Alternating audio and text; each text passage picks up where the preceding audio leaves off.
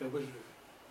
Moi, je vais essayer de. Non, je, je, vais pas répondre à sa question parce que c'est pas possible, mais je vais, je vais essayer. J'ai préparé deux, trois trucs que je vais essayer de, de, de, donner tout de suite. Et je commencerai en fait évidemment par la question de la taxe globale. C'est fondamental. Euh, et en fait, par une question en fait, qui, est, euh, qui est pour moi pas celle de la marge de manœuvre. Parce que la marge de manœuvre, en fait, ça suppose déjà, et, je dois dire que j'ai beaucoup d'estime pour lui, euh, quelqu'un qui était au pouvoir, Premier ministre Car, et, et qui d'ailleurs est revenu sur les questions de marge de manœuvre. Parce qu'en fait, il s'agit en fait de redéfinir les manœuvres, et plutôt que les marges de manœuvre. Tout à l'heure, j'étais dans la marge, maintenant, je reviens dans la manœuvre. C'est assez, c'est pas contradictoire à mon avis. Euh, alors pourquoi je dis ça? Parce que tout simplement, à mon avis, l'idée derrière, c'est l'idée de l'impôt. C'est l'idée de l'impôt. Et là, je reviens à Bourgeois qui impose en France, en fait, la notion d'impôt sur le revenu. Et ça me semble très, très, très important. On en est rendu à un nouveau moment instituant, ou constituant peut-être, qui consiste à essayer de définir non plus des marges, mais d'autres manœuvres, concernant évidemment une question centrale qui est celle de l'impôt. D'où l'idée évidemment que tu traites à la fin fort, justement, sur laquelle tu débouches évidemment, qui est une question centrale, qui est la question des taxes globales. Donc je vais essayer de dire deux, trois trucs sur les, taxes globales, euh, dans une perspective un petit peu, évidemment, je ne suis pas un spécialiste de, comment dire, de, l'impôt, mais je, me, je me repose la question, évidemment, du, du retour à des fondamentaux concernant la question de l'imposition, et donc, évidemment, de la contribution au sens de l'économie de la contribution, qui est quand même le travail sur lequel Ars Industrialis est mobilisé. C'est-à-dire qu'évidemment, le contribuable étant évidemment l'ancêtre du contributeur au sens du programme aujourd'hui, hein, pour, pour reprendre, disons, des, terminologies, euh, comment dire, euh, euh, récentes. Donc évidemment, il s'agit d'imposer un nouvel impôt, si j'ose dire. Voilà la question. Euh, évidemment, comme d'une certaine façon s'était posé en 1905 pour Bourgeois euh, le fait de faire passer par le politique, hein, le, radical socialisme, je parle, le, socialisme libéral, la, notion d'impôt. Alors ça, ça c'est le premier point. Deuxième point, euh, c'est les préambules, hein, parce que je voudrais dire, c'est deuxième point, c'est l'économie du bien-être. On en a parlé tout à l'heure. Évidemment, quand je parle du bien-être, c'est pas l'économie du bien-être au sens des néoclassiques, au sens de la maximalisation des utilitaristes, au sens évidemment du fait qu'il y a un optimal qui euh, est la progression de tous au détriment de certains. Ma position concernant le bien-être, c'est le bien-être de tous. D'où le fait du développement des capacités au sens de scène. Ce qui veut dire évidemment que je ne suis pas dans le paradigme néolibéral, enfin néo-marginaliste si tu veux, je ne suis pas dans le paradigme utilitariste. Pour autant, je ne suis pas non plus, et j'aurai pas l'occasion de m'en expliquer peut-être longtemps ici, dans le paradigme haussien du don, qui du point de vue de l'économie euh, pose certaines limites à la constitution d'un ordre de grandeur, et nous avons vu tout à l'heure que la constitution d'un ordre de grandeur, c'est être sérieux en, économie politique. Et si on n'est pas sérieux en économie politique, on ne pourra pas traduire de l'économie en politique. D'où le fait, évidemment, que euh, la reconstitution du bien-être, j'y reviendrai tout à l'heure, ça passe par une nouvelle mesure, un nouvel ordre de grandeur, qui serait lié, évidemment, au euh, développement d'un système capitaliste en relation avec les modes de production qui sont liés au numérique, dont on a parlé en première partie. Alors, sur ces deux préalables, en fait, je voudrais faire deux choses. Dans un premier temps, euh, repartir, parce que je pensais qu'on allait discuter en fait du revenu. je vais citer un très court texte introductif sur l'état du capitalisme exténué, et ensuite essayer de proposer, entre guillemets, qu'est-ce que ça pourrait être qu'un impôt sociétal, autrement dit, la redéfinition du concept même de charge sociale, qui seraient en fait des charges sociétales qui ne sont pas des charges sociales. Et donc là, évidemment, c'est un travail conceptuel de reconstitution de la notion même de charge, puisqu'en fait, à la décharge, décharge, si j'ose dire, évidemment, il n'y a pas de production sans charge. Et là, évidemment, les circuits économiques dont je parlais tout à l'heure sont indispensables à la notion, évidemment, d'imposition. Alors, pour commencer, mon... et donc en fait, troisième point, j'essaierai de terminer, pour essayer de développer ça, euh, sur les conditions de l'élargissement d'une nouvelle politique sociétale, et je proposerai évidemment un concept euh, tout à fait à discuter de zone sociétale. Cette zone sociétale, d'une certaine manière, serait une territorialisation sur laquelle on pourrait essayer de faire jouer des éléments qui consisteraient à appliquer les euh, linéaments des nouvelles charges sociétales dont euh, je vais essayer de vous parler dans, les, dans, les, minutes qui viennent. Donc je reviens à mon premier point. Mon premier point, en fait, c'est l'idée évidemment de partir bah, d'un constat assez trivial aujourd'hui, euh, qui est euh, le bouquin d'Artus, euh, qui s'appelle Pourquoi il faut partager les revenus. Et ensuite, en, dessous, un sous-titre, le seul antidote à l'appauvrissement collectif. Il me semble qu'aujourd'hui, sur un titre aussi générique que ça, on est d'accord, alors même que nous allons voir, si je ne vais pas développer, euh, disons, la critique de ce bouquin, parce que je n'aurai pas le temps de le faire, mais qu'en fait, on n'est pas d'accord. C'est-à-dire qu'on a beau afficher quelque chose sur lequel tout le monde ne, ici, nous sommes d'accord, alors qu'en fait, sur le fond, on n'est pas d'accord quand on rentre un petit peu dans les détails, euh, les détails économiques de l'affaire. Alors, l'idée, évidemment, il s'agit d'envisager un nouveau partage. Parce qu'il n'y aura pas, s'il n'y a pas de, nouvelles, de nouveaux partages, il n'y aura pas de nouvelles productions, de nouveaux euh, systèmes de production, de nouveaux modes de développement, de euh, nouveaux types de capitalisme. Donc ça, ça me semble déjà la question euh, très importante en, introduction. Donc alors, je vais partir d'une petite citation d'Artus, qui est assez simple, qui, comment dire, est un constat. C'est page 144. Est-ce que je vais la retrouver? C'est marqué en bas les pages. Euh, non, parce qu'en fait, le problème, j'ai. Ah oui, sortir de la crise. Donc en fait, sortir de la crise, évidemment, la promesse est belle, c'est précisément rompre avec ce modèle désormais totalement inadapté au problème de l'heure, car le cocktail augmentation des dividendes et baisse des salaires n'est pas vraiment le meilleur mélange lorsque la croissance, la croissance molle, chômage de masse et déclassement menacent de tuer la demande. Il faudrait au contraire soutenir à tout prix à court terme en espérant que de vraies stratégies de long terme, et je souligne, de vraies stratégies de long terme, soient simultanément adoptées et produisent leurs effets. Donc là, je vais essayer de développer évidemment des stratégies, enfin, disons, quelques idées pour développer des stratégies de long terme. Nous voudrions donc montrer pourquoi la question du partage du revenu est plus que jamais un enjeu majeur, politique et social, mais aussi économique. Donc si je partage cet énoncé, euh, c'est-à-dire je le relis la question du partage du revenu est plus que jamais un enjeu majeur politique et social, mais aussi économique, eh bien, euh, je vais essayer maintenant de développer euh, deux, ou trois, choses euh, qui iraient du côté, évidemment, de, d'un retour sur un capitalisme non exténué. Alors, c'est quoi le capitalisme exténué? Très très vite, deux ou trois points. C'est une déstabilisation du marché du travail.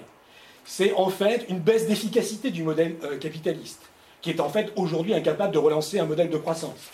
Et là, il est évident que notre problème à nous, c'est pas relancer un problème de croissance, c'est relancer un problème de modalité de développement.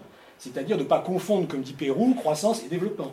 Donc l'idée, c'est de reconcevoir, évidemment, un développement euh, qui irait du côté, disons, pour faire court, du, du, durable, j'ai préféré du sociétal, qui permet évidemment de s'inscrire euh, dans un certain nombre de caractérisations. Alors, cet ce capitalisme exténué, c'est aussi, évidemment, j'enfile les, banalités, euh, le profit de l'actionnaire qui croit par rapport euh, euh, comment dire, à la baisse des salaires globaux, c'est l'idée d'un déséquilibre entre les sociétés développées et celles qui ne sont pas développées, c'était aussi celle d'une crise du crédit, et de dans les domaines de la construction, de la distribution, etc. C'est aussi une généralisation de la prolétarisation, hein, ce qu'on appelle la prolétarisation, c'est-à-dire de l'état général de la précarité dont on a parlé tout à l'heure, avec évidemment le mal-être, l'angoisse du déclassement sur les classes, euh, sur les classes moyennes. c'est une baisse des salaires nominaux, je l'ai dit. C'est des dispositifs malthusiens d'accompagnement, toujours des minima sociaux, alors même que d'une certaine manière, je ne dirais pas qu'il fallait au maxima, mais qu'il s'agit de transformer évidemment les politiques publiques et la puissance publique, non pas en minima, mais en redéfinition, disons, des, des manœuvres euh, dont je parlais tout à l'heure. Et donc, évidemment, j'en arrive à mon deuxième point, qui est la question de l'impôt. Et de penser une création collective, au sens de ce que j'ai dit dans la première partie tout à l'heure, euh, en intégrant cette fois-ci la dimension de l'impôt. Ce qui veut dire, évidemment, que je retrouve le problème d'Hirschman de, euh, de l'extension de l'économie politique, dont l'économie publique, d'une certaine manière, dont tu parlais tout à l'heure, a été un essai dans les années 70. Euh, un essai de euh, reconcevoir, évidemment, euh, comment dire, une, disons, à partir de la théorie des, choix, enfin des people choice, etc., enfin, il y a tout un tas d'études qui ont montré en fait que la question publique s'est posée en économie, y compris chez les marginaux, enfin chez les, marginalistes. chez les marginalistes, et même chez, chez les gens qui sont mainstream aujourd'hui, et, avec une puissance, disons, de, de conceptuelle de mathématisation, pas de forcément, et d'économétrie, pas, pas toujours inintéressante. En tous les cas, comment on peut envisager ce problème de l'impôt bah, Première chose, eh bien, si on n'a pas un concept de charges, de nouvelles définitions des charges, eh on n'aura pas un nouveau calcul des charges. Ce qui veut dire qu'il va falloir construire un concept de charge sociétale, c'est-à-dire un concept de charge sociétale, je le présenterai comme ça de manière très simple, comme une sorte de balance entre les charges qui sont liées au travail et les charges qui sont liées au capital. C'est-à-dire en fait une possibilité d'avoir un calcul de charge qui soit un comparatif entre les charges du travail et les charges du capital. Et d'avoir une sorte de compte qui nous fait, le, check and balance de, cette, double charge. Et là, on aurait d'une certaine manière une nouvelle conception des charges et qui nous permettrait d'éviter ce que tu as tout à fait dit tout à l'heure, le, le leitmotiv des libéraux, euh, ah les charges, euh, la charge sur le travail, je n'ai pas le temps de développer, mais disons qu'ils sont en fait des, euh, comment dire, des modes de, réflexion qui relèvent du, comment dire, du stimuli-réponse. Les libéraux étant pour moins de charges et les socialistes étant pour plus de charges, donc plus de taxes. À partir de ce moment-là, le, jeu, le jeu est clos dans l'espace politique. Il me semble qu'en fait, la redéfinition même du concept de charge donc amener des charges sociétales me semble une première proposition. Alors qu'est-ce que ça veut dire avec ces charges? Qu'est-ce qu'on peut faire de ces charges? Déjà, première chose, essayer évidemment de concevoir un financement à long terme. Un financement à long terme. Ça, ça a déjà été dit par Artus, donc rien de nouveau. Mais un financement à long terme, deuxième, deuxième point, qui soit articulé sur le court terme. Donc ça veut dire qu'il va falloir une dialectique entre le long terme et le court terme. C'est la question de la temporalité. Troisième point important, abaisser l'exigence de rentabilité du capital. Il est clair que la puissance publique aujourd'hui a des moyens, euh, il faut les construire. Disons, euh, ces charges sociétales permettraient, sur par pression, par un système de pression sur lequel je ne vais pas développer ici beaucoup, mais effectivement de tendre à un abaissement, évidemment, du seuil de rentabilité du capital. Un seul exemple, le rôle de l'État, par exemple, sur le taux de rentabilité. La Caisse des dépôts, en prêtant à des euh, PME à 5 ou 6 évidemment, eh bien, fait en sorte que euh, nous, ne serions plus sur des, taux, en fait, de rentabilité qui seraient exigés, par euh, en fait un crédit qui serait euh, comment dire proposé par des banques. Ce qui veut dire que par exemple là, on a une possibilité de réduire, à travers ce simple exemple, l'exigence de rentabilité du capital, parce qu'on rejouerait sur le marché une, différence entre un prêt qui serait octroyé par la caisse de dépôt et un prêt qui serait à, disons à 4% ou 3%, et un prêt qui serait octroyé à, un taux beaucoup supérieur par, par une banque. Ce qui veut dire qu'on a là un exemple très simple, rudimentaire, évidemment, de, tendance baissière à l'exigence de rentabilité du capital. Troisième chose, adopter, enfin quatrième chose, essayer d'adopter une fiscalité qui décourage les plus-values à court terme. Et évidemment, là encore, on pourrait avoir des objectifs qui euh, euh, travaillent à euh, baisser la fiscalité à court terme, la plus-value à court terme, et au contraire, avoir des régimes fiscaux plus intéressants pour, évidemment, les politiques d'investissement à long terme. Et ça, aujourd'hui, évidemment, les instruments sont à construire. Concevoir aussi évidemment une nouvelle politique de redistribution, euh, et aussi une politique de redistribution qui soit liée impérativement à une politique d'investissement.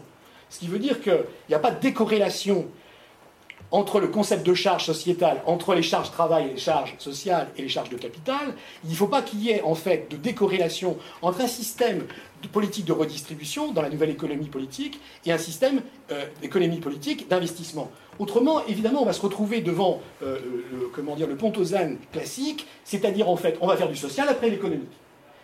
Donc ça veut dire on a de la croissance, on peut faire, on peut faire un peu de social, et si on n'a pas de croissance, on ne peut pas faire de social, on ferme. C'est-à-dire qu'en fait, ce, résumé euh, caricatural que je fais, évidemment, est lié, euh, comment dire, à l'absence, évidemment, d'une conception de ce que j'appelais tout à l'heure des nouveaux systèmes, enfin, des nouveaux circuits économiques.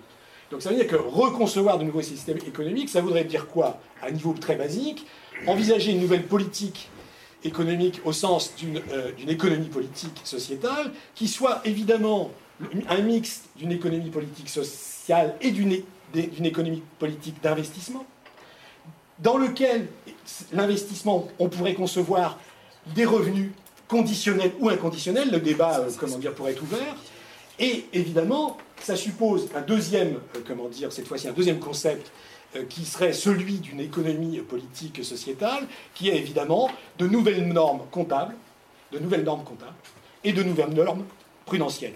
Donc ça veut dire qu'il nous faut pas seulement un, nouveau concept de charge sociétale dont je parlais tout à l'heure, mais il nous faut en plus un nouveau concept de normes comptables et de, normes prudentielles. Alors, il y en a, il y a eu des tentatives de définition après la crise de nouvelles normes comptables ou prudentielles. J'en dis rien parce que vraiment c'est totalement insuffisant pour aller du côté de, en fait, la mise en œuvre d'un nouvel ordre de grandeur, qui serait un ordre de grandeur d'un capitalisme qui serait en phase, entre guillemets, avec des modes de régulation euh, sociétale, dans la perspective, évidemment, de euh, la mise en place d'un modèle économique euh, où les conditions de félicité, où les conditions de bien-être seraient en, comment dire, en, facteur croissant. Ce qui veut dire, évidemment, qu'à travers ces outils, ces nouvelles normes comptables et prudentielles, il y a des coûts sociétaux qu'il faut être capable de construire. Donc un calcul de coûts, et c'est pour ça que le travail que, vous faites est, un travail qui montre bien que dans euh, les calculs de coûts, euh, bah, il faudra, d'une certaine façon, aujourd'hui, tout le monde semble plus ou moins d'accord, envisager dans un terme de coûts de production les coûts sociaux, les coûts de production et, les coûts environnementaux, c'est-à-dire en fait l'introduction des externalités. Le, concept d'externalité, je n'ai pas le temps de développer aujourd'hui, c'est un concept d'ailleurs qui nous vient évidemment de, du mainstream, hein. c'est-à-dire en fait c'est un, concept qui nous vient du mainstream.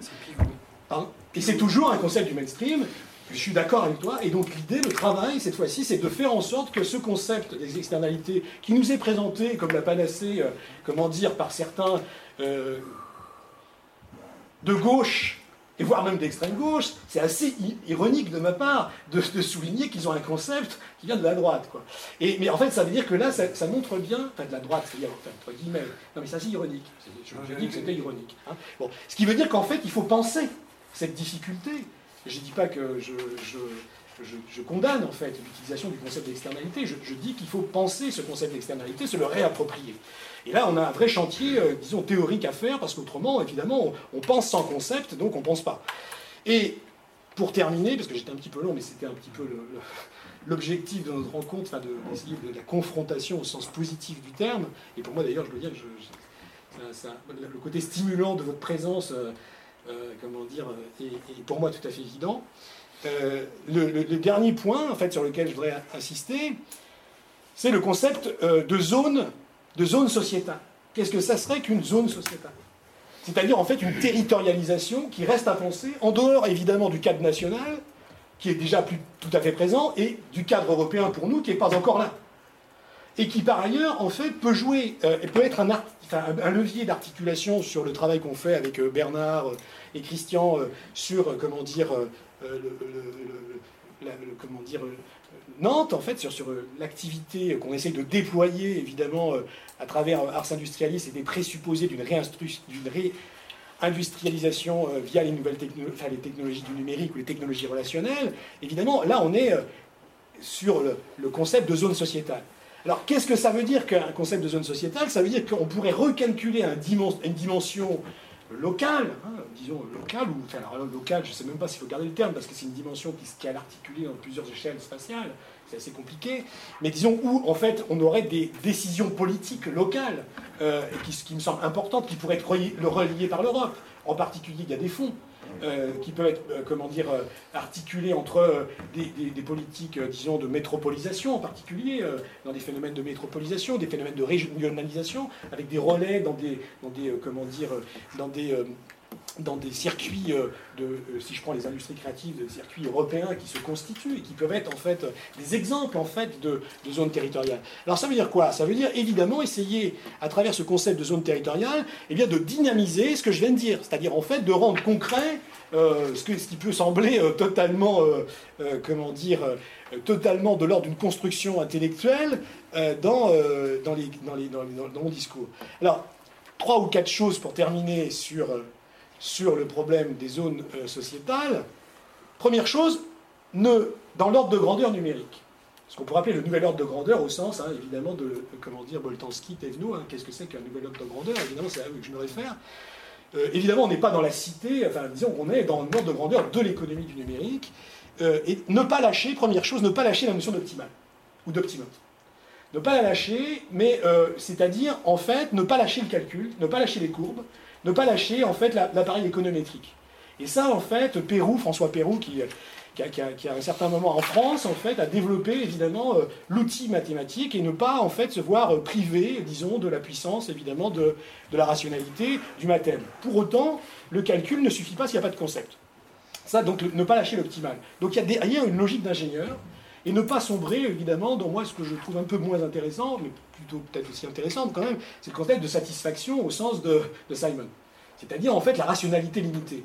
Le problème pour nous, c'est d'étendre la rationalité. C'est pas d'arriver dans une rationalité limitée. Et Simon, on voit très très bien le travail de Simon, qui est en fait un des maîtres à penser euh, de la microéconomie d'une certaine façon. Et le travail désastreux que ça produit, y compris euh, chez des gens d'une certaine manière qui sont des humanistes, mais qui en fait sont totalement dépourvus d'outils conceptuels pour reconstruire évidemment une économie politique, une extension de l'économie politique au sens du Hirschman.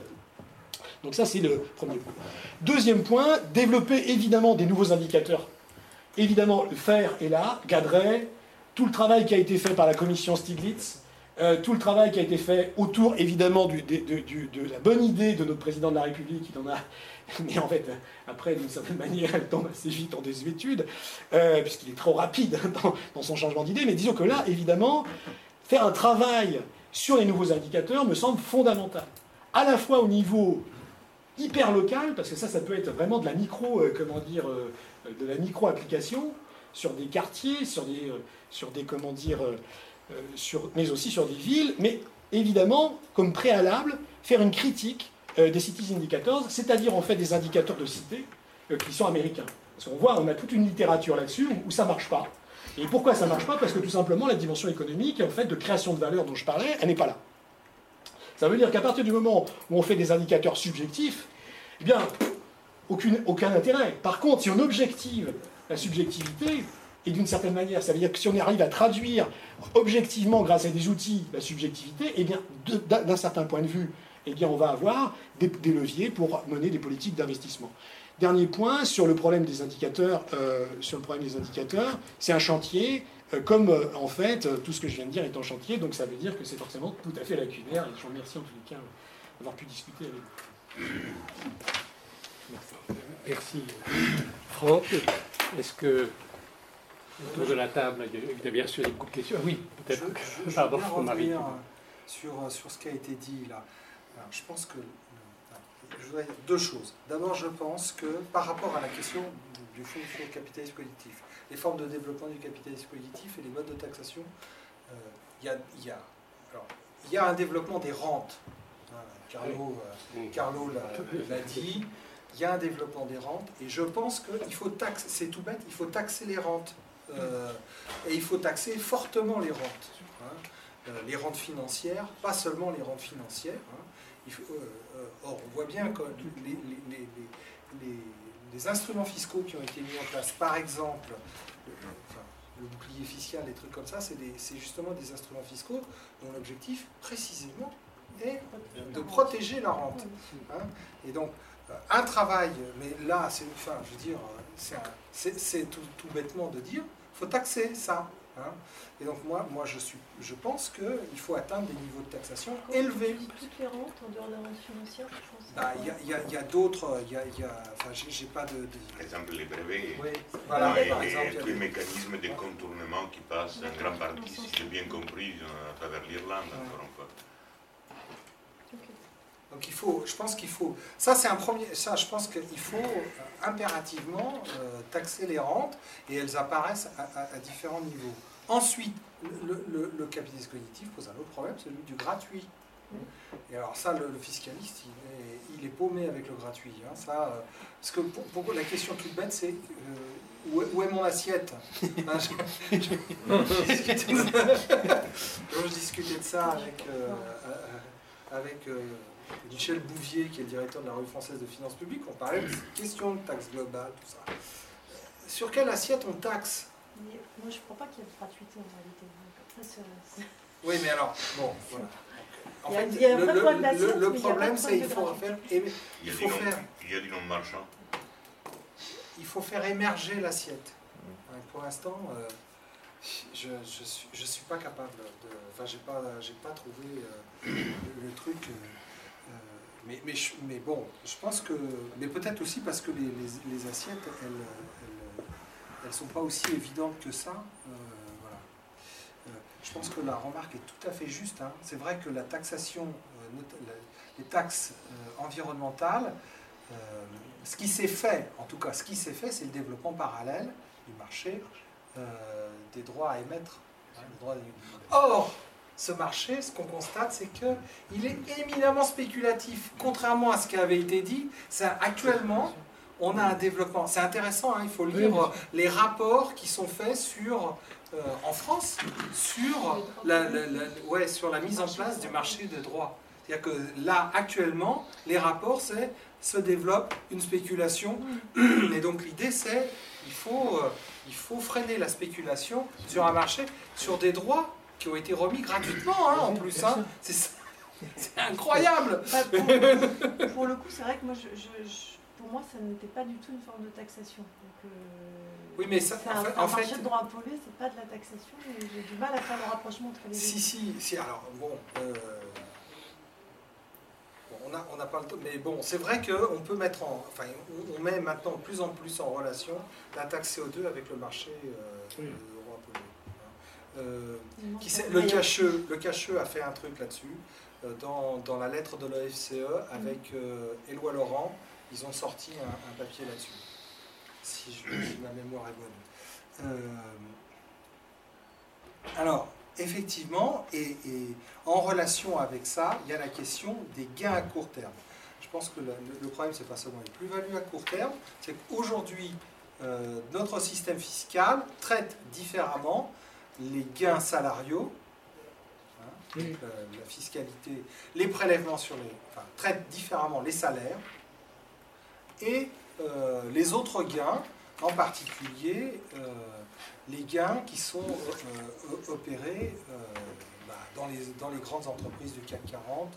Les, vous, vous connaissez, la, fisc- enfin, vous connaissez sans doute la fiscalité sur les stock options, hein, qui, sont, qui est très. Il y, a- un différentiel de taxation. En fait, il faudrait sans doute euh, mettre à plat toute cette fiscalité et taxer. Moi, je pense qu'une partie des salaires qui sont aujourd'hui distribués sont des, salaires, sont, des rentes. On en a discuté. hein. Hein, C'est-à-dire qu'aujourd'hui, la rente prend une forme salariale. Et il faut taxer euh, fortement euh, ces, ces les rentes, y compris les rentes salariales. Et par ailleurs, il faut mettre à niveau la fiscalité sur les revenus du capital et euh, euh, la, fiscalité des salaires. C'est-à-dire adopter une, fiscalité qui décourage l'ensemble des gains à court terme.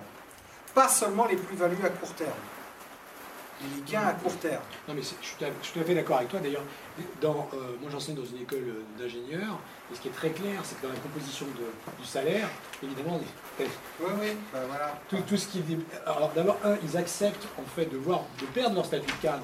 Quand on revient au statut de cadre, alors là, Boltanski aussi dans la définition du cadre, l'ingénieur en France euh, dans les années 30, euh, euh, tout ce qui a constitué la, la- comment dire, euh, la profession, et c'est à mon avis un paradigme en fait du- du- des transformations, disons, des, des métiers là, et en, fait le, passage métier-compétence. hein. Et donc l'idée c'est que le statut de cadre, les avantages que ça, que ça donnait il y a encore dans les années 80-90, on voit très très bien que les, les- les- gens euh, en fait, qui ont fait euh, donc une école euh, classée A, hein, donc les mines, les ponts, Subtélécom, etc., donc ils acceptent d'avoir en fait des, des, des- métiers dans, comment dire, des, des entreprises importantes euh, qui, qui- qui leur fait perdre entre guillemets leur statut de cadre, mais qui leur fait augmenter les bonus. Et donc les gains, en fait, évidemment, n'ont plus rien à voir. La contrepartie de la perte du statut de cadre, c'est l'augmentation des gains. De, enfin, tu vois, donc euh, évidemment, il faut les taxer, je suis complètement d'accord. parce qu'en en fait, quand, enfin, les, les travaux là qu'on a sur, sur euh, les- le creusement des inégalités, hein, les- ça c'est un truc qui est très intéressant hein, dans, dans- dans ce qu'on- les, les- les travaux qu'on... C'est on a effectivement un développement des inégalités par le très haut. hein. C'est le terme qui est employé par, par, par l'INSEE, développement des inégalités par le très haut. Et le très haut, l'une des caractéristiques du très haut, c'est une bipolarisation des, des types de revenus qui caractérisent le très haut. C'est-à-dire qu'on a soit des revenus du capital, soit des salaires. Les, les revenus, l'essentiel des revenus euh, du très haut, oui, je peux bien. Merci. L'essentiel des revenus du très haut, c'est soit du capital, soit des revenus du capital, soit des revenus salariaux. Alors que pour revenir sur la question, disons, euh, que tu soulevais, disons, qui bénéficie des exonérations des cotisations sociales, on sait bien qu'elles sont une trappe à bas salaire. Bien sûr. Hein, Oui. Il y avait un autre point, euh, d'après moi, extrêmement important et sur lequel je voudrais attirer votre attention parce qu'on n'en a pas parlé. disons. C'est la question de la monnaie, de la régulation de la monnaie qui en plus il nous renvoie dans la question de la coordination bien dont j'ai soulevé Exact. avant. Car dans les régimes keynésiens, disons, traditionnels, hein, euh, comme disons, on avait obtenu disons, des hautes luttes disons, de sécurité sociale, on avait aussi obtenu une resocialisation partielle hein, de la monnaie. Cette resocialisation partielle de la monnaie passait aussi disons, par le fait que la Banque centrale elle était en partie soumise au trésor public et donc elle était obligée à une création monétaire. Ah, Exactement, il y avait un financement du déficit. Euh, Le véritable tournant qui conduit à la phase actuelle de financiarisation s'est produit en effet après avec des décalages selon les pays entre les débuts des années 70, en France c'est en 73 si je me souviens bien, en Italie c'est en 80, avec la décision donc, qui, en- qui englobe un peu à peu l'ensemble des pays de l'OCDE, de déconnecter les trésors de la Banque centrale, c'est-à-dire d'empêcher hein, les financements de la dette, y compris de la dette publique, hors marché. hein, hein. Et cela va avoir une importance cruciale à deux niveaux. Premier niveau, elle va soustraire la création des monnaies à la pression des conflits pour le développement du salaire socialisé et pour le développement des services collectifs. Deuxième conséquence cruciale, il va instaurer, en association avec les autres règles monétaristes, disons, pour lesquelles l'objectif de la Banque centrale doit être la stabilité des prix, disons, disons, et non pas l'emploi et d'autres objectifs sociaux, au niveau de la régulation monétaire elle-même, le pouvoir de la rente. Pouvoir de la rente qui ensuite sera fixé quasiment en lettres de marbre dans les statuts de la Banque centrale européenne.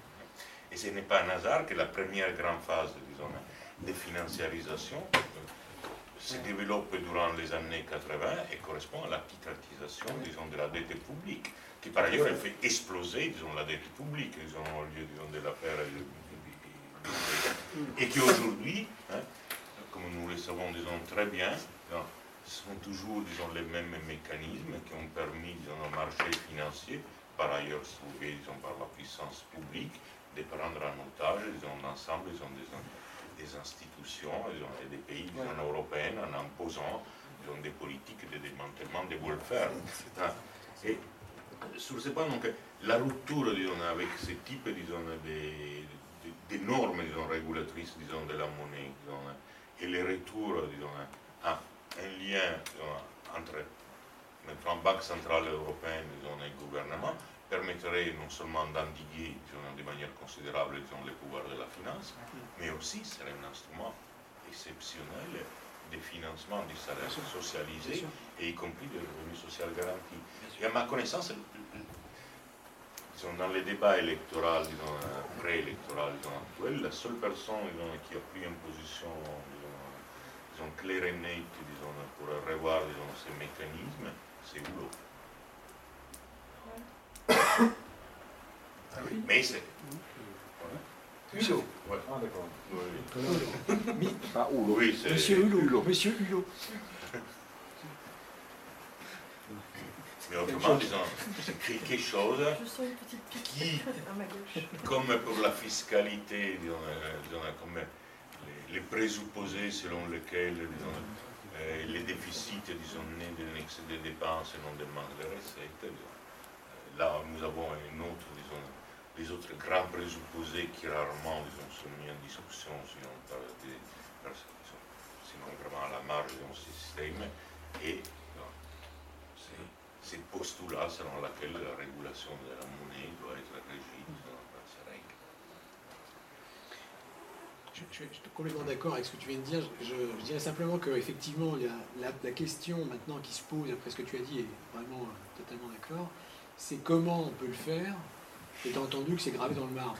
Ça veut dire qu'effectivement, ça peut alimenter euh, un retour à l'unité de régulation territoriale qui était la nation, avec les discours que ça peut supposer, évidemment. Euh, et on voit très bien euh, certains députés de, du EMP commencer à le demander. On voit très très bien aussi que le Front National, à travers le roi, qui est en fait un intellectuel organique, qui développe le concept de solidarité, et c'est assez invraisemblable, je vous invite à lire ces textes sur, sur Internet, alors même que, comment dire, un déficit du concept de solidarité qui vient évidemment des modes de socialisation, il y a une réappropriation de concepts clés, euh, c'est-à-dire la monnaie, l'autonomie euh, et aussi la solidarité, euh, par, c'est laissé en déshérence. C'est laissé en déshérence par, par, le champ, disons, social ou socialiste, même libéral, libéral socialiste, c'est laissé en déshérence derrière le dogme de l'Europe, et la facture, la facture politique, ça va, se, ça va se faire ressentir considérablement. On sent très bien ça dans les sondages. Je ne veux pas commenter l'actualité politique, ce n'est pas mon sujet, mais c'est lié évidemment au déficit d'une doctrine, de concept qui ensuite nous permettent évidemment de, voir où est euh, la question qui avait été euh, d'ailleurs abordée par Derrida aussi à un certain moment, la question de la souveraineté, du souverain. Parce que la monnaie et les souverains, euh, c'est fondamental. Donc ça veut dire évidemment travailler la question de la démocratie, travailler la question de la démocratie à travers ce que je disais tout à l'heure, la mise en, tension d'une doctrine républicaine. D'une doctrine républicaine qui concilie à la fois euh, les droits, les droits, euh, les droits politiques, on peut dire les droits de l'homme, hein, pourquoi pas, et en même temps, évidemment, l'articulation euh, sur le développement concret des capacités humaines de chacun à participer, comme dit, à participer ou à contribuer, chacun selon ses capacités, comme dirait avant Marx d'ailleurs, comment dire Saint-Simon. Oui, mais quand on dit que un système mondial nous est imposé, pour moi, c'est totalement faux. C'est seule l'Europe s'impose quelque chose que il existe une souveraineté de politique des États-Unis, souveraineté de la Chine, en Inde, etc., le Japon. Et, c'est là le, le paradoxe. je, dirais vraiment que, l'Europe, c'est la région du monde qui, plus que tout autre, a intégré et intériorisé les pouvoirs, disons, de la rente en faisant une limite institutionnelle, euh, soi-disant extérieure au pouvoir politique. Donc, parce que les États-Unis, comme on le sait, et c'est pour cela aussi qu'ils n'ont pas connu jusqu'à présent une véritable crise de la dette publique, ils utilisent sans problème. Alors qu'ils ont plus de problèmes que nous, globalement. La Chine, disons, là, disons de même, disons bien évidemment. L'Europe, c'est pas vrai que, par exemple, quand on discute de la souveraineté, d'après moi, hein, que les, les défauts de l'euro est d'être une monnaie sans une souveraineté, disons, populaire. Cette souveraineté appartient à la rente. Oui, bien sûr. Il existe bien. Oui, oui, bien sûr, bien sûr. Une souveraineté d'une minorité démocratique. Bernard, est-ce que... Ah oui. Ah, c'est vrai. Bernard, je ne sais pas si tu, as pu euh, suivre toute cette discussion. Bah oui, oui, j'ai tout suivi. J'entends qu'il y a un peu d'écho. Il y a un petit peu d'écho. Oui, euh, mais c'est un peu moins fort. Moi, je vais baisser le, je vais baisser le son pour ce qui me concerne. Euh, moi, j'ai trouvé ça très intéressant. Donc, d'abord, je voudrais remercier beaucoup euh, Jean-Marie et Carlo. Euh, c'était très, très intéressant et l'improvisation de Jean-Marie était, était plus, que, plus que passionnante pour moi. Bon, évidemment, bah, il y a beaucoup de questions que je m'étais posées après son intervention, notamment, qui ont été abordées depuis, en particulier concernant la politique monétaire.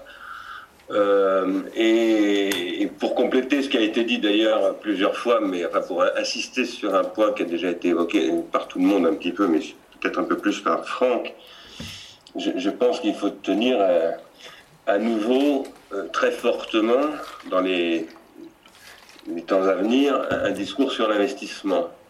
Un des points qui est important pour nous à Ars Industrialis, c'est la raison pour laquelle nous insistons tant sur la référence au freudisme et pas à Spinoza simplement, même si nous accordons aussi beaucoup d'importance à Spinoza, Euh, je dis ça notamment évidemment parce que dans le groupe de multitudes, euh, chez Frédéric Lordon ou toutes sortes de gens comme ça, Spinoza est une des références majeures et, je pense tout à l'heure même, euh, ça a été aussi évoqué par Carlo à propos de la puissance d'agir et, nous sommes nous extrêmement sensibles à cette thématique spinozienne ou spinoziste.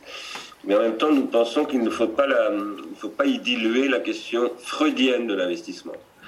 Euh, ce que je veux dire par là, c'est que je crois que si il y a un sens aujourd'hui à tenir un, discours de la puissance publique, ce qui est un petit peu la spécificité de ce que nous essayons de dire, je crois, Ars Industrialis, parce que parler d'économie de la contribution, euh, il y a beaucoup de gens qui le font plus ou moins comme nous, parfois pas du tout comme nous d'ailleurs, parfois dans un très mauvais sens, un petit peu comme des externalités dont parlait tout à l'heure euh, Franck, euh, mais la puissance publique, je trouve qu'il n'y a finalement pas grand monde qui s'y aventure, en dehors peut-être du Front National, en prenant un retour à la question de l'État.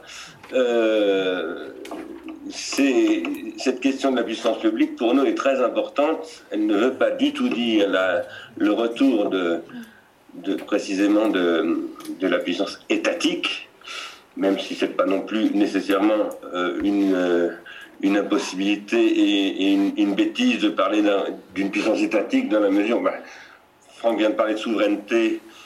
Euh, un, des, éléments de la politique de décentralisation, c'était de rendre aux régions un peu d'éléments de souveraineté dans une structure nationale et une structure européenne. En fait, les souverainetés sont jamais à un niveau unique, elles sont toujours stratifiées, distribuées sur différents plans.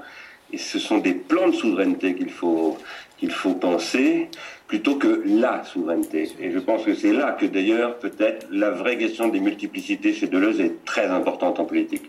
Mais ça, et ça je pense que le, les, les, les, héritiers deleuziens sont souvent très négligents sur cet aspect des choses et à mon avis, très insuffisants dans leur, dans leur euh, usage, dans l'usage qu'ils font de, la pensée politique de Deleuze et de Guattari.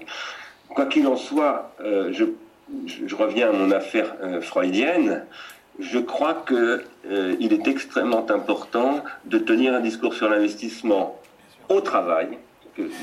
Notre, point de, bas, de départ à Arsène c'est de dire il faut reconstruire le travail par un, travail basé sur l'investissement, pour le dire dans, des termes qui sont ceux de Lordon contre la collinéarisation, mais et, pour la production d'une négantropie euh, qui soit compatible avec une division du travail, donc avec une resynchronisation, parce que évidemment, euh, qui dit travail dit division du travail, qui dit division du travail dit à un moment donné reconstitution de plans communs, mais euh, cette question de l'investissement qui, qui, nous paraît nous être, enfin moi je le dis d'expérience parce que si je me suis intéressé au logiciel libre, au départ ce n'est pas tellement pour des raisons théoriques, c'est parce que j'ai eu des responsabilités de diriger des entreprises et, en particulier l'INA et l'IRCAM dans, à chaque fois j'avais 80 à peu près développeurs qui travaillaient en logiciel libre et j'ai vu l'efficacité extraordinaire de ce modèle organisationnel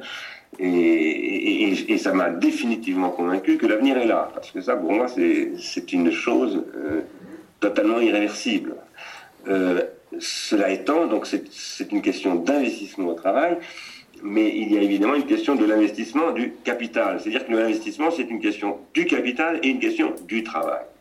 Je pense que la question de la nouvelle puissance publique, c'est la question d'une façon euh, euh, que la puissance publique devrait avoir d'organiser des plans d'investissement. Quand je dis des plans, je, parle plan pas au sens de la planification dont on parlait tout à l'heure, qu'elle soit celle de, des pays de l'Est ou du, du, monde, socialiste ou, ou des plans euh, à la Pérou, encore que ça puisse se croiser évidemment, mais je parle de plans là aussi au sens presque de leusien, c'est-à-dire au sens où quand Deleuze parle de plans de consistance, euh, pour moi, ce sont des plans d'investissement en réalité. Et donc, je, crois que ça, c'est le rôle d'une puissance publique d'organiser tout cela. Et évidemment, comme le disait à l'instant euh, Franck, ça suppose euh, une capacité souveraine. C'est-à-dire, et cette capacité souveraine, elle suppose aussi, comme le disait Carlo tout à l'heure, un agencement avec la puissance monétaire, parce que la souveraineté, c'est avant tout la monnaie aujourd'hui. Euh, il fut un temps où c'était euh, surtout la capacité à manier des armes et, à être un, grand combattant, mais, mais, la monnaie est un élément, peut-être en tout cas un élément de pacification de ce type de guerre-là, et il est essentiel ici de, voilà, de, de, de, tenir un discours, je crois, sur, euh, sur la puissance publique en tant qu'elle a ses, ses pouvoirs de, décision. Euh, au sens où aussi Christian en parlait tout à l'heure euh, en termes de, voilà, de capacité à donner des lignes, à, à, faire des, à tracer des, des possibilités à l'intérieur de décisions prises irréversiblement. Il donnait l'exemple, c'était pas en 2011, je sais pas pourquoi tu as dit 2011, c'était en 2003, pardon, en 1997 que que la FCC avait, avait fermé le plan de fréquence analogique et ça a été absolument fondamental dans le devenir industriel des États-Unis qui, malgré leur énorme endettement, maintiennent leur, leur, souveraineté parce qu'ils ont cette capacité de prise de décision. Sinon, évidemment, ça disparaîtrait immédiatement et ils n'en sont pas loin d'ailleurs de perdre ça. Alors, moi, après, pour... Euh, pour m'arrêter et, faire comme ça une espèce de proposition. Je, trouve que c'était très, très, très intéressant cette discussion. Donc je me demande si, comme ça une proposition que je fais aux gens qui sont présents euh, et qui ne sont pas des gens d'Ars Industrialis, loin de là, euh, pas tous, en tout cas pas Carlo et, Jean-Marie, pas Valérie non plus, je crois. Euh, pourquoi est-ce qu'on n'essaierait pas d'écrire un petit texte, une espèce de plateforme à partir de cette discussion d'aujourd'hui, en disant ben voilà, et, pour essayer d'y agréger d'autres personnes, en disant, ben voilà, nous, nous pensons que c'est comme ça que, basiquement, il faut, il faut recommencer à poser des problèmes. Parce que je, trouve que, actuellement, moi, tout ce qui sort, il, sort des tas de choses intéressantes. Je ne lis pas tout, bien entendu, mais enfin, dans ce que je lis, il sort des tas de choses intéressantes, notamment du monde des économistes, mais que je trouve toujours euh, éminemment prudent et, sectorisé, c'est-à-dire euh, dans une division du travail, où là, ce qui était intéressant, là, c'est qu'on avait le point de vue du, fiscaliste que Jean-Marie Monnier, mais dans un point de vue beaucoup plus englobant. Et, pourquoi est-ce qu'on ne pourrait pas essayer de, provoquer quelque chose? Voilà, c'est une, proposition que je vous fais, euh, qui est tout à fait ouverte, et si elle ne nous intéresse pas du tout, j'en serais absolument pas vexé, mais je me dis que ça serait peut-être intéressant de commencer à réfléchir dans ces termes. J'ai fini. Alors, euh, Carlo Jean-Marie euh, prennent le temps de réflexion. Il demande 5 minutes. Plus qu'un temps de, de réflexion, c'est une question de, de, temps, de, temps, en général. Il faudrait aussi s'interroger sur les raisons pour lesquelles on se trouve toujours euh, avec la vie du travail qui empiète, disons, dans ces points. Mhm. Mais les, les, les, grands problèmes qu'on a nous tous, je pense dans des mesures plus ou moins importantes, mais ça mhm. va être le cas, disons, pour tous, c'est ce manque absolu, disons, du temps et c'est fait, disons, de courir, disons, mhm. toujours derrière les temps. Et des surpoints maintenant avec une université, disons, qui impose, disons, des obligations extrêmement contraignante, tout autant qu'absurde. Aujourd'hui, euh, publier un ouvrage n'a plus aucune valeur, on est obligé de publier dans des revues à comité de lecture, même si personne ne va lire ce qu'on écrit. Ah, et c'est là, elle devient une telle obligation que, par exemple, moi personnellement, je suis obligé, disons, dans des temps relativement brefs, à donner la priorité disons, à, à cela pour me mettre en règle. Euh, parfois, c'est. Mais, euh, ce Pardon? mais, les, mais de l'autre côté, par contre, on a, euh, si on a une, une, division du travail. Voilà, c'est ce que je voulais vous dire, c'est que peut-être qu'on peut essayer d'élaborer quelque chose sur la base de, de réfléchir, de vous, de vous l'envoyer, d'attendre vos commentaires et, là de faire des allers-retours, si vous voulez, pour voir si on peut construire quelque chose de, qui aurait un sens. Et Bernard, tu, tu, penses à un texte pour, pour adresser qui, pour faire quoi? Enfin, tu vois, parce que euh, tu t'inscris déjà dans la pré-campagne ou enfin, voilà, je, crois que c'est important aussi pour nous mobiliser, savoir euh, comment tu. Je m'inscris pas. je m'inscris évidemment dans la pré-campagne en partie, mais je m'inscris surtout dans l'espace politique international, où, bon, parlons quand même, enfin, il me semble peut-être que je me trompe, j'espère que je me trompe d'ailleurs, mais enfin, je pense que c'est, on est en état d'urgence absolue. Euh, le, Front National, euh, c'est pas, c'est plus tout à fait une absurdité de dire qu'il peut être au pouvoir euh, dans les années qui viennent en France. Euh, et, tout ce qui se passe. Bon, enfin voilà, vous savez ça au, moins aussi bien que moi, donc c'est pas, pas la peine que je vous fasse un dessin. Et, donc, bien entendu que je comprends très bien ce que dit Carlo. Moi-même, je suis archi débordé. je commence en ce moment à 5 heures du matin, je termine à, à 11 heures du soir. Donc, et absolument non-stop. J'ai même plus le temps de manger. Mais euh, donc je comprends très bien. Moi aussi j'ai des. Mais mais en même temps, euh, la question c'est de sauver, y compris la possibilité un jour d'être universitaire, parce que c'est c'est pas une chose absolument euh, garantie que ça existe encore dans dix ans l'université. Donc c'est très important de publier dans les revues à comité de lecture, mais il est aussi très important de s'adresser, je dirais, non pas aux autorités académiques, mais à l'opinion publique. Aujourd'hui, l'opinion publique, bon, elle, est en, en déshérence totale. Euh, moi, je crois qu'il est tout à fait possible d'intervenir sur elle.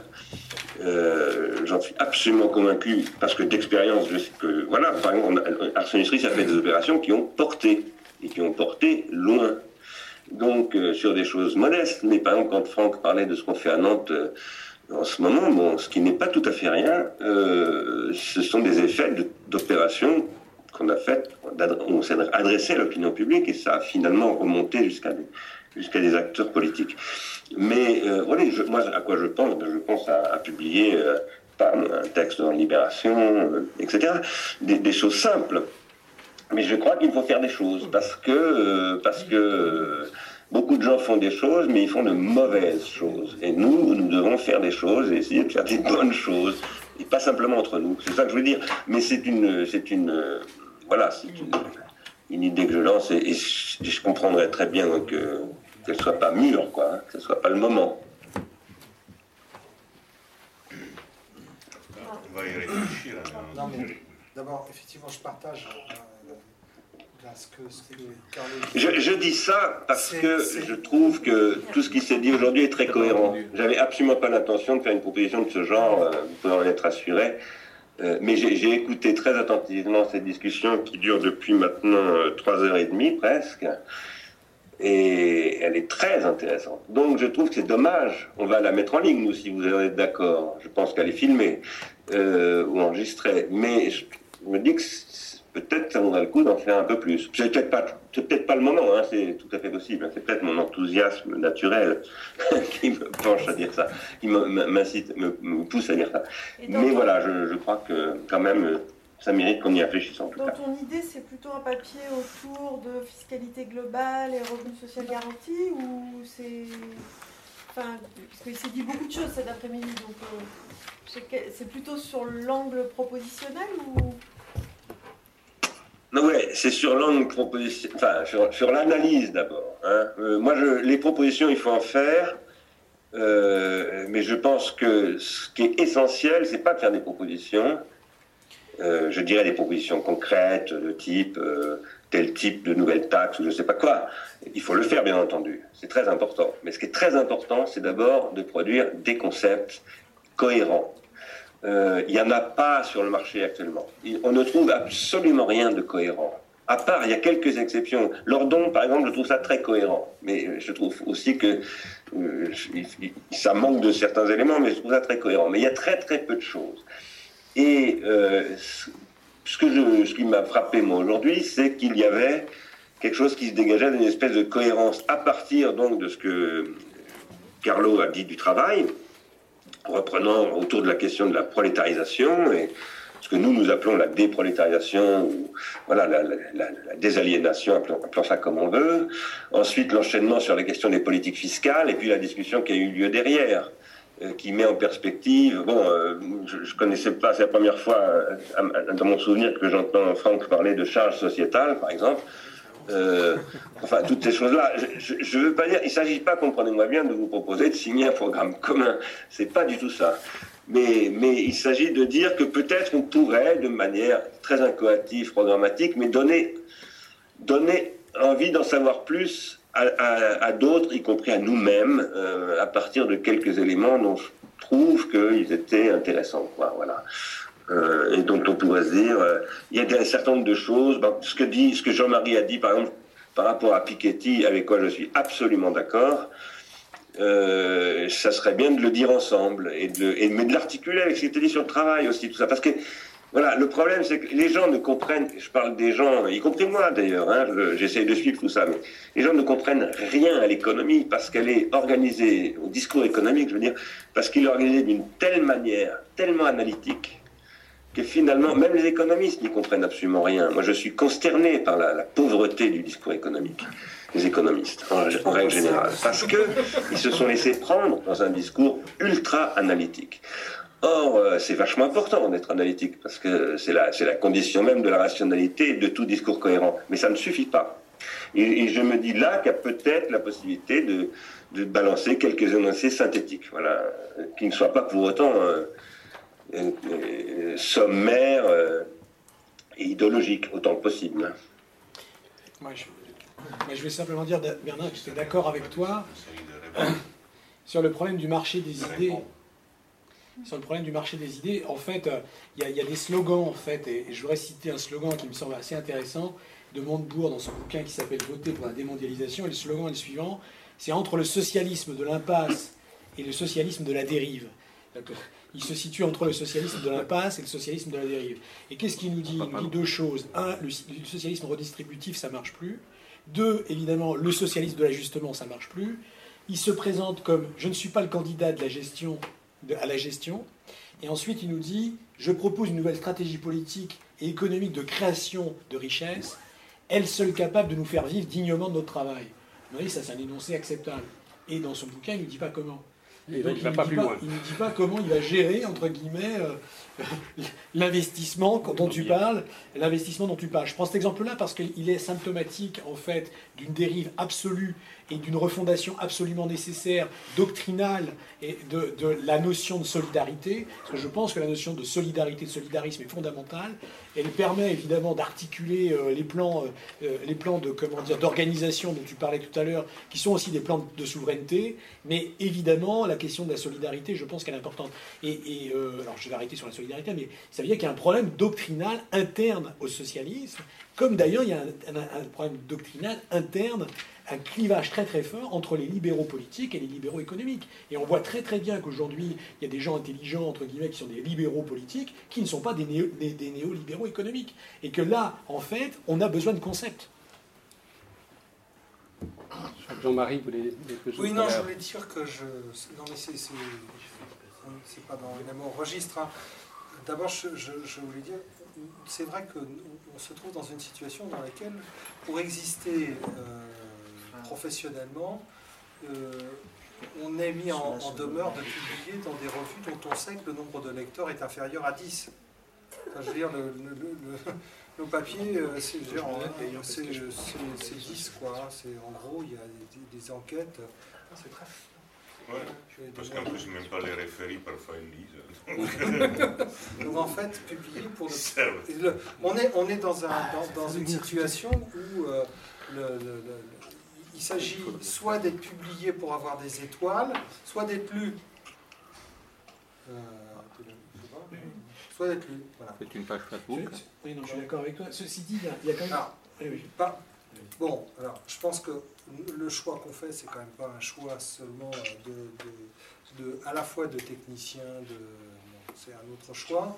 Et euh, pour prolonger ce que disait Carlo, je pense que la question qui se pose, c'est celle des modalités dans lesquelles on pourrait euh, travailler. C'est le. Euh, si j'ai bien compris, là, l'idée, c'était comme une série de rebonds. Euh, rebonds, je prends, je veux dire, je prends le... Oui, oui. Au sens Oui, oui, au sens de l'exemple libéré. Oui, Bernard, il s'agirait de, voir la forme, s'il s'agit simplement d'un un ou deux articles à publier ou d'un petit livre euh, bon, qui serait publié. Bon, ça serait un peu en fonction aussi de ce qui serait produit, j'imagine. Euh, mais je pense que sur, sur ce qui a été dit, par exemple, sur le discours. pardon? Oui, non, je disais que le discours sur l'investissement au travail, discours sur l'investissement au capital, il y a peut-être à partir de là quelque chose à articuler qui pourrait porter, avoir une certaine portée. Enfin bon, ça, il faut que tous en prennent un peu de recul, mais, mais euh, si... Moi, Arnaud, ce, à quoi, je pensais, c'est pas un livre, hein, parce que je pense que un livre, c'est autre chose. Il y a, les, comment dire, les statuts éditoriaux des, entre un livre, un article de revue et un article de journal, un texte qu'on met en ligne sur Internet, une, séance comme celle-là qu'on met en ligne sur Internet sous forme audio, ce sont des, des régimes de publication très très différents. donc, euh, je pense pas du tout à un livre. Mhm. Euh, je pense même pas du tout à un article de type scientifique où on revendiquerait une espèce de, voilà, de, comment dire, d'ambition théorique commune ou je sais pas quoi, parce que ça, on n'en est pas là du tout, hein, pour moi. Mais en revanche, je pense que que c'est pas du tout inimaginable en effet de faire un, deux ou trois articles dans l'IB ensemble. Euh, ou peut-être dire pas forcément exactement ensemble, mais articuler les uns avec les autres, je sais pas quoi. D'ailleurs, à mon avis, ça intéresserait énormément Libération, un truc comme ça. Euh, voilà, c'est ça que je dis, mais en même temps, il ne faut pas en faire non plus. Euh, je, le propose comme ça, on, peut se donner le temps d'y penser tranquillement. Hein. Mais, mais en tout cas, c'est à ça que je pense. C'est donc à quelque chose qui sert à un petit peu interpeller l'opinion publique et effectivement à, faire en sorte que les. C'est vrai qu'il y a une campagne électorale une pré-campagne en cours, euh, mais il n'y a pas que ça. Hein. Il, y a tout, il y a tout ce qui se passe autour des, des agences de notation, Enfin bon, il y a quand même un, silence assourdissant par rapport à cette situation. Moi, je suis terrifié de, ne, rien voir sortir d'intéressant sur ces sujets qui sont. On est quand même dans une situation gravissime sur cette, sur cette question, notamment des agences de notation, et il ne sort rien. Donc, euh, je me dis, c'est quand même dommage. Voilà. Et, peut-être qu'à partir de. Non pas pour. Parce que moi, les agences de notation, en plus, j'y connais pas grand-chose. J'en ai parlé beaucoup avec Jorion, c'est le seul qui en parle vraiment à ma connaissance, mais, mais euh, c'est pas simplement c'est le contexte général dont les agences de notation sont un symptôme. Je trouve que c'est un peu dommage que là on dise rien, parce que si on disait quelque chose, ça serait très lu, à mon avis, y compris par des gens. Euh, voilà, et tout le monde est paumé. Hein. Il n'y a, pas, a pas que des gens malfaisants et avec des stratégies électoralistes à la con dans le monde politique. Il y a aussi des gens très bien dans le monde politique. Donc ils ont besoin de nous. Hein. Bon, mais je pense que. pardon, il faut que chacun euh, réfléchisse. Donc, la première chose peut-être à faire, c'est de nous, déjà, à partir de cette réunion, nous, Ars Industrialis, euh, voir ce qu'on peut et, renvoyer ce texte. De toute façon, on, a l'habitude de faire une synthèse, j'allais dire, de texte indépendamment de l'enregistrement qui est fait de la séance, et puis de voir ce, qu'on peut tirer d'un peu plus ambitieux. Euh, par rapport et, de dialoguer euh, euh, dans les semaines à venir. Je, oui. je pense aussi qu'en fait, chacun d'entre nous pourrait proposer un angle en, une, en quelques phrases, l'angle qui permet, qu'il a envie de choisir pour, pour aller, pour aller bah, porter une parole.